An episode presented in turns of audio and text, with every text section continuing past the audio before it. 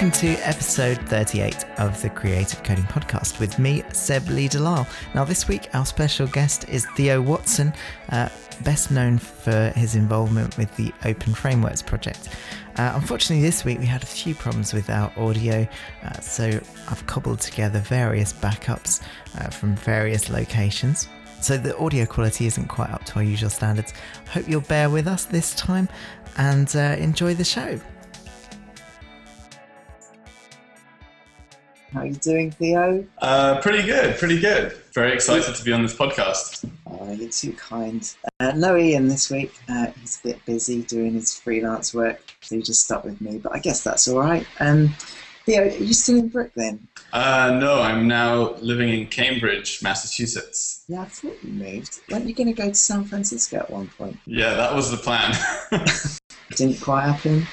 Um, we spent about two months out there and uh, realized that we hate Californians. Uh, no, I'm just joking. Actually, we, we had some really good friends uh, showing us all the reasons to move to California, and uh, they did a great job. And um, we just we just realized that it wasn't a good time. Uh, we had a lot of projects in Europe and on the East Coast coming up, and uh, I, I, kind of I think I underestimated how disconnected you can feel from, especially from Europe when you're on the West Coast. Yeah, yeah, sure. I mean, it's, it's just the time difference is crazy, yeah. isn't it? you have like a nine-hour window. Yeah, it's just ridiculous. Um, so, for those of you, the, the, people that don't know about, I mean, obviously, yeah, everyone has heard of you, everyone knows who you are, but just in case they've been living in a box for the last 20 years, um, perhaps you could just, uh, if I can help, I can help this whole process rather than just be like, I'm Theo and I do computers. uh, I can be like, oh, wow, Theo. thanks for the thanks for the summary. yeah, is that it? I'm Theo. I do, I do computers. computers. Well, that's how I explain it when people ask me. So I just I just play on computers all day. Um, but I guess you're primarily known for the openFrameworks project, right? But you also do your own digital art projects too. Perhaps you, is that right? Yeah, I guess I sort of. You How know, do you explain it? Kind of mixture of uh, an artist and a, I guess, a cross uh, creative coding open source developer. Mm. Um, sort of mixed, mixed, really kind of openFrameworks, and my projects have gone hand in hand over the years. So you know, it was always about creating a tool that, you know, Zach and I and the rest of the community would want to use to make the projects that they wanted to make. Um, and obviously it's changed a lot over the years, uh, but yeah, still making a lot of new interactive installations and uh, experimental kind of crazy research projects. Yeah, sure. And and you work with Emily a lot, right? Um, you're married, right? The, yeah, that's right. Um, some people not sure about that, I guess, but yeah, we're married. Uh, we don't have rings, so that, that's something we got to fix, I think. Yeah, we're looking. We're always looking for these little clues, and they're just not there. You've got different surnames. That's okay. Oh right, yeah, that's a good, interesting conversation to have. Um, but yeah, so I work with Emily, and we have a studio together called Design I/O, which has sort of officially been going for about two and a half, three years. Um, but we've been working informally before that uh, for about five years. Mm, cool. And so, what what sort of projects have you been working on recently? What's your most uh, what's your favourite project that you've done recently? Well, these are all sort of projects I can't really talk about. um, so uh, to be a good show, isn't it? We'll be we'll be debuting them at the Eyeo Festival um, in Minneapolis in June. Um, I can't go. Oh no! No, it's a really sad story. Oh, is this because of your visa thing? It's because of my visa thing. Are you persona non grata now? I guess so. Yeah, they rejected my application, so I think I was gonna we were going to have a podcast where I could talk all about it. I don't think I have talked about it publicly, but yeah. I want to. I want to know because I actually, in the summary of your podcast, it keeps saying like you're going to be talking about the visa stuff, and yeah. I'm like, oh, I'm so keen to know about this. And then I listen to the whole bloody podcast, and there is nothing about the visa. Like, let's let's get it on the record. So all right. Tell us about the visa situation. It was such a horrible experience. I almost don't want to talk about it because it's too upsetting. Um, oh, how do I do it?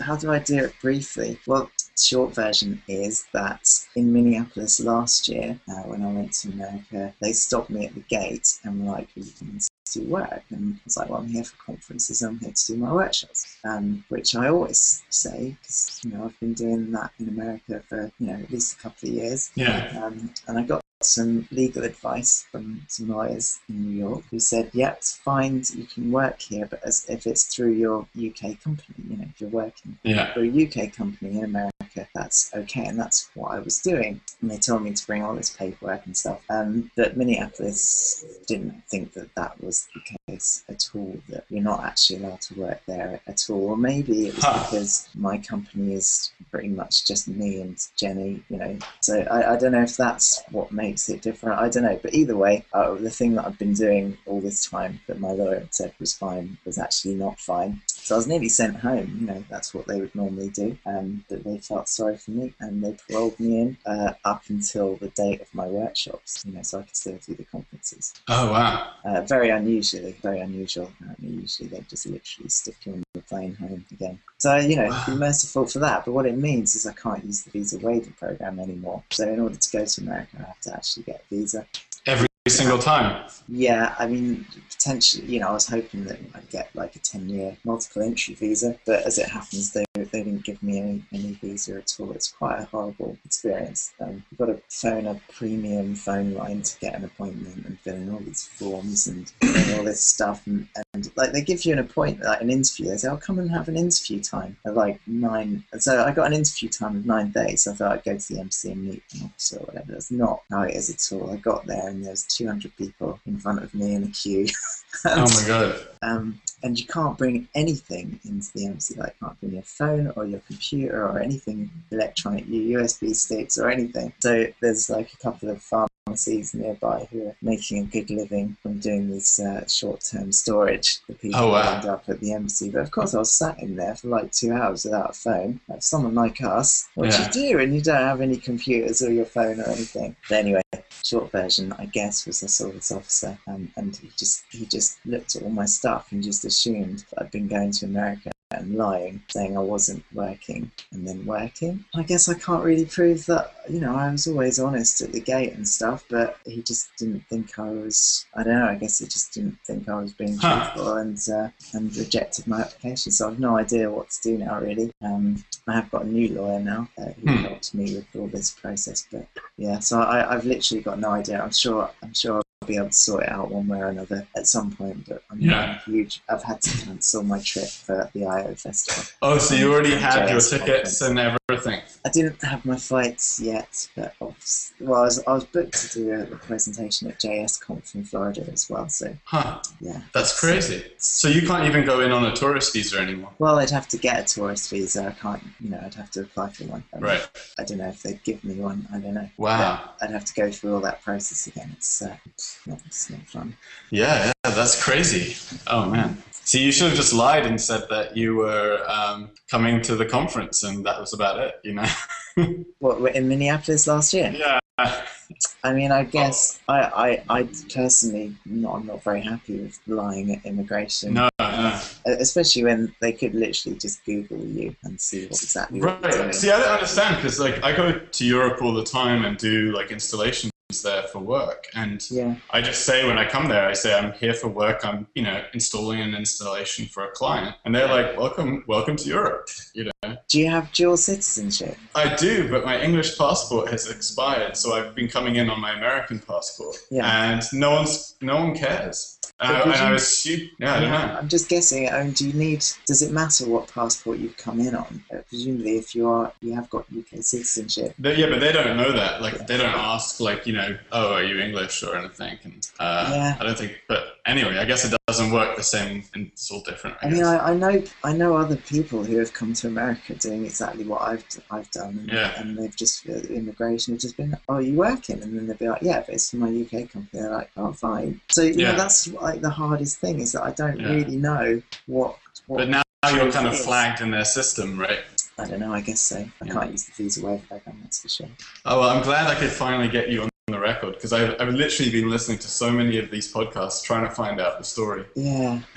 Yeah, it's a great, great one, isn't it? See how that goes. Anyway, where were we? Let's talk about you, Theo. Um, so you can't talk about your current projects because they're all secrets. Uh, you'll reveal them at the Eyeo festival, which we've established that I can't go to. and I could show you a picture of them, but I'd have to kill you. Okay, it's, it's all right. There's no one watching. It's fine. Um, uh, but uh, yeah, I, well, I can sort of talk about them in abstraction. Um, okay. Well, I can, actually, I can, I can, t- I can talk about a couple of them. Mm-hmm. So, um, uh, one that is actually running in Paris at the moment, and it's called Weather Worlds, and it's running at a really nice space in Paris called La Gaîté Lyrique, or if you're pronouncing it with a horrible English accent or a more horrible English accent, it would be Gate Lyrique. Okay. Um, but it's kind of an amazing little, uh, not a little space, but it's a pretty new art, art and kind of cultural center in Paris. And they do like uh, exhibitions, they do workshops. Um, they have like they have a video game library where parents can bring their kids and they can like play video games together. Cool. Um, it's pretty amazing space, and they do really good exhibitions. Mm. Um, so uh, right now the exhibition is called Captain Future, and it's about kind of having like looking at kind of what the future might look like and from a ch- from a child's perspective. And so we made this installation called Weather Worlds which we also showed at the TIFF Kids the Toronto Inter- International Film Festival uh, Kids uh, Festival. And it's basically an installation that lets you control the weather with your body. Um, so you're rotoscoped uh, off of a green screen, and then we're doing like head and hand and body tracking, mm. so that your gestures can like shoot lightning bolts or kind of push clouds up and change the weather uh, in the environment. So you like um, uh, you've got projectors presumably, and if you come to the installation, you can see yourself being in the in the screen. Yeah, exactly. You you you see you're, you're, sort of standing against a green screen and you're looking at a large projection of the environment with yourself kind of keyed into it, mm. um, and it's all the, the, the video is HD in, which is crazy because. Um, doing chroma key uh, in HD is quite intensive. Yeah. Um, and actually, that's kind of there's some really crazy sort of hacks that we did to kind of get it working in real time. Because um, when I was trying to do OpenCV uh, and green screening, like, or kind of manually cutting out the image to put on screen, it was running at something like 10 frames a second or 5 frames a second. Mm. Um, so, what we're doing is we're taking the live video, we're rescaling it down really small, doing chroma key and OpenCV, um, and doing all the tracking stuff really small, mm. and even unwarping of the lens. And then we're doing exactly the same processes in parallel as a, as a shader, but on the full resolution, not not scaled down because the what ends up on screen has to be look you know at a have a HD resolution. Yeah, sure. Um, so you say you're doing the exact same processes in a, in a shader. Presumably, there's some bits of that you don't have to do. Is it just the the chroma keying that you have to do in the shader, right? Yeah, the chroma keying, but also yeah, and the kind of softening of the edges. Mm. Um, but then also the the crazy part is that the these cameras because they're so close, they have a kind of fisheye, almost fisheye lens. Mm. So I actually have to do the unfisheye compensation both in OpenCV and on the shader. Yeah. But they have to use the same algorithms to match up. So essentially, like we found that if we did all the chroma key on at HD resolution in a shader, um, as well as the undistortion, it doesn't even have a one frame a second impact on the performance. So we were getting steady 60 FPS with like 10 shader passes mm. on full HD, and uh, yeah, it's kind of awesome. That sounds it's great. a pain in the ass, but it's awesome. It's a pain to program, you mean? Well, it's just pain to sort of do these two things in parallel. Mm. Um, but you're only but doing the low resolution version for the track for the motion tracking, right? For the yeah, exactly. Um, and that's all you you don't need like more than really like 320 by 240 for doing the analysis part of it. Yeah, sounds great. Is it open source? Uh, the I don't know if that stuff's open source, but I'm gonna be open sourcing the body tracking, mm. which is crazy. Uh, so basically, if you have a, a, kind of 2D outline of a contour of a person, um, it will find the head, the hands, the feet with like 98%, 95% reliability.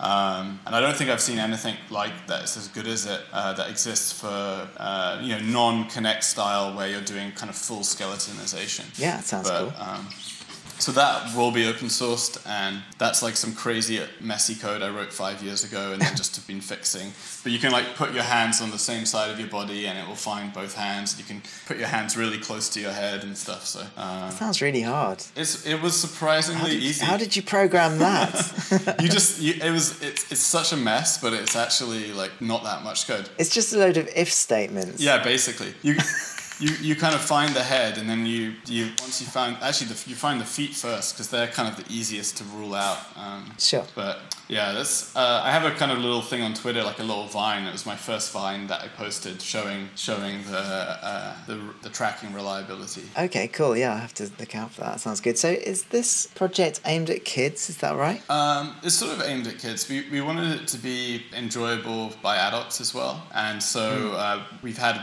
quite a few adults playtest it with us, and they seem to get it, have a blast. Um, the trick is building the green screen high enough because when the camera's at the bottom looking up, like if you're standing quite far forward, then your head sort of comes up, you know, is appearing above the green screen. Uh, Yeah. So that's the trickiest part, but um, it, it's it's kind of primarily primarily a kids project. Yeah, I mean, I- I've seen a lot of your work is aimed at children. Is that something you're particularly interested, or is that just how it's panned out? It's sort of a little bit of, of both. Um, you know, we sort of started doing a lot of this stuff in the Netherlands, and a lot of the kind of interesting opportunities were around this children's festival called Cinekid, um, because they would pretty much give us carte blanche to do whatever we wanted. Um, and also, kids are a kind of more, slightly more interesting audience to develop for, um, especially if you're trying to do stuff that's not kind of patronizing but is really crazy. They're much more, Yeah. you know, eager to embrace the craziness, I think. Um, but we, had, we did a project last year which was not a kids project that uh, was called Skaterviz, and that was sort of just a self-initiated uh, R&D project where we were trying to use an iPhone or an iPod to motion capture a skateboard and to motion capture a skateboarder like doing tricks and understanding kind of the movement that is going on. Um, So that one was quite fun to, put, to to work on, and we did the whole thing in like basically a week and a half. Um, but we got full rotation and you know kind of movement, and you, we actually did it so we could overlay the the augmented graphics on top of the video, and it kind of lined up perfectly. So you would see the skateboarder going along, and then the board would flip, and you would actually see all the rotations that were going on augmented over the video with like a trail showing the history of the board behind him. that sounds cool. It was fun. It was a little bit different from our usual stuff, um, with no kind of real purpose, to be honest, but just except for like, let's see if we can do this. I don't know if there's ever any purpose, is there? Well, you know, sometimes there's a deadline, like a festival or like you know, a client. Oh, you know. yeah. yeah, I guess sometimes. or more of the time for me at least. Um, cool. So, what's what's what's new in the world of openFrameworks? Have you got an, any? Is there a recent update or release or anything? What what are we up to now? So right now in OF we're at 0.7, 0.7.4, and the next big Yeah. release is 0.8. Um, and in 0.8 we got some pretty exciting stuff coming. Um, there's been a team of people, uh, Christopher Baker, J- uh, J- JV Cleave, and um, Dan the Man, who have been working on uh, getting Are these all Twitter IDs? these are sort of a mixture of real names and Twitter ID or GitHub IDs. I've got no idea his real name, but Actually, yeah, I just call Dan it. the I, I call him Dan the Man. Um, but they've been working on uh, getting OF running on the Raspberry Pi and the BeagleBoard Oh, yeah. and all of these sort of small, low-cost computers. Um, And that's been working. It's sort of in the develop branch, but that'll be official in the 0.8 release. Um, the other exciting thing is that we're moving away from GLUT for the windowing, and we're going to be able to support multiple windows, uh, which we've been wanting to do for a long time. Um, an ES 2.0 renderer for the iPhone and for Android, and also essentially for desktop as well. So that's essentially OpenGL 3.0, um, Okay. where all of everything is shader based. So you kind of start out, by building a shader to do your transforms and everything. But yeah, that that sounds good. but it's kind of very powerful and it will allow for some very powerful stuff, especially on mobile devices. Um, Yeah. And then we have OF parameter now, which essentially is a way to kind of, kind of,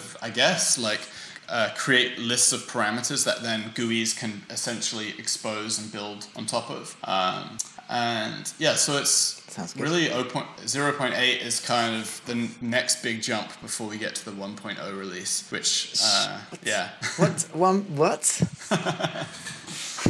Well, we we we kind of were forced to change our numbering system from this like 007 style to uh, like something that's actually respected by people that develop software. Um, so- Craziness. yeah, I know, like conventions, right? Um, Yeah, yeah. So now we're kind of doing this 0.8, 0.1, 0.2, and then the, you know the, the first official re- major release will be the 1.0 release. Yeah. Do Do you do any teaching, Theo? I know Zach obviously teaches quite a lot. Do you Do you teach people? Um, I've done. I do workshops still. Um, I taught in Rotterdam for two years when I was living in Europe, but I found that it was very hard for me to sort of balance uh, making projects and teaching. I found like I was always letting on one side down, and I, lo- I love teaching, and it's I, I, I feel like I had some of the best students, and but I never felt like I could split myself in a way that worked out for everything. So um, Yeah, I, I mean, I'm not sure I could like teach at a, some sort of institution or anything, but um, I think I find the workshops quite good for my brain. yeah, think, workshops are You nice. know, it's it's um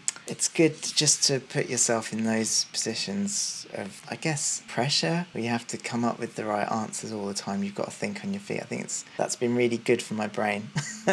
It's also nice. It's also good from a from an OF development standpoint to be exposed to new users because there Yeah. are things that I just take for granted and I completely forget that are not obvious uh, to people who are starting out. So whenever we do workshops, it's constantly a learning experience. Being like, oh yeah, we could make this a lot easier if we you know changed it to, to take this approach. Yeah, I'm noticing that um, there's sort of more examples popping up, aren't there? And even a few more tutorials and things as part of the official site. Yeah, I mean, I, I don't know if you've even seen the download now. The number of examples like quadrupled or something in the well, in the last it was about, about a year ago that we kind of had this big push to make examples. Um, but now also the ofxAddons.com is really one of the best resources where it basically aggregates all the add-ons or plugins for openFrameworks, um, and it's it's insane just seeing the number of add-ons, you know, just on one page, and you're like, holy crap, you know, there's five different add-ons for doing this one thing and you can kind of pick and choose which one is perfect for what you're doing. I still haven't quite found the GUI that I want to use. Oh right, Tried- yeah. I've tried them all. Seems like everyone's got their own one, or like every, or, or like loads of people have got your one, and they've just kind of screwed with it a little bit. Yeah, like- I, am happy with that to be honest because I feel like GUI programming is one of the hardest things to get right, and you can never get it right the first time. Um, So my feeling is like. You know, have fun with it, like me- mess with it. I, I kind of want to do a big rewrite, maybe for the point eight release. Um, Do you still use it? I still use it. I, I, I have to say, like, I'm quite partial to it because we, we I, I, think when I looked at it, it hadn't been updated for a while. Presumably that's it's because because it's that it good. didn't need anything. Yeah.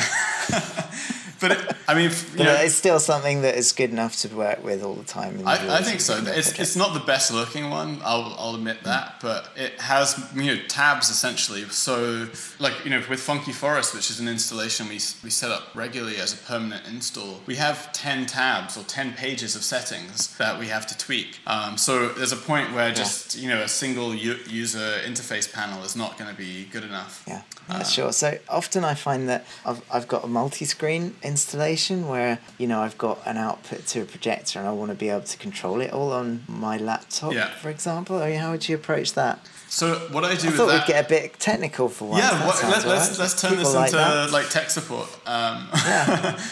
uh, what I usually do is I make the control panel full screen on the machine that's like your laptop or the iMac or whatever, and I will put a rent. I'll render everything that's going to be projected as an FBO, and I'll put the FBO quite large in the, on the main panel of the control panel. So you basically you see what is going out, but then you have sliders next to it, and you can control settings and stuff. Um, Sure. So would that just be a single app that just spans both of your screens? Yeah. So right now, that's the kind of the solution we've had to do in OF, where you make a giant app. Um, and there's a good trick, which is that Windows doesn't always support horizontal span. Like if you tell it to go full screen, it will just go full screen on one. But you can actually just tell it not to go full screen, but set the window position to zero zero and just set the size. And that actually has an almost identical effect um, when you do that. Uh, you sometimes suffer a little bit in performance. Um, but that's why that's why we're moving to GLFW because we can then have your control panel can be a separate window,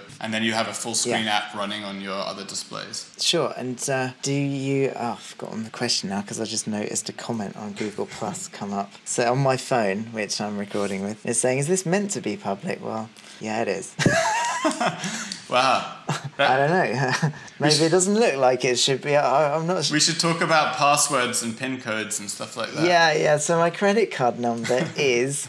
Um, I've totally lost my thread now. Yes. So, um, do you use? Uh, you mentioned Windows there. Do you mainly use Windows? I thought you used a Mac mostly. Um, yeah, so I, in the past, like I kind of came up with using Windows because when Zach was starting and Golan was, you know, when this stuff was early days, really a lot of the devices for input, like video cameras and stuff, didn't work on Macs. Um, So, you know, in some respects, I prefer using Windows for some installations, especially when you kind of feel like you're not getting enough performance and you can just get like a, a dual dual slot like crazy graphics card, you know, with two gigabytes of memory and just shove it in there and just watch everything look amazing. Um, Yeah. But on the other hand, like just from a kind of development standpoint, I find Windows miserable. Uh, it's pretty pretty painful. You know, when you have a project and you've got to drag each file in individually, or like uh, there's just some sort of really dumb stuff about it. Uh, but which IDE are you talking about? Is that Code Blocks? Uh, well, this is true with code blocks and Vis- Visual Studio. Like, you know, in Xcode, when you drag in like a nested folder structure into your source code, it goes through and it adds the subfolders as include paths. So basically, just everything works. On Windows, uh,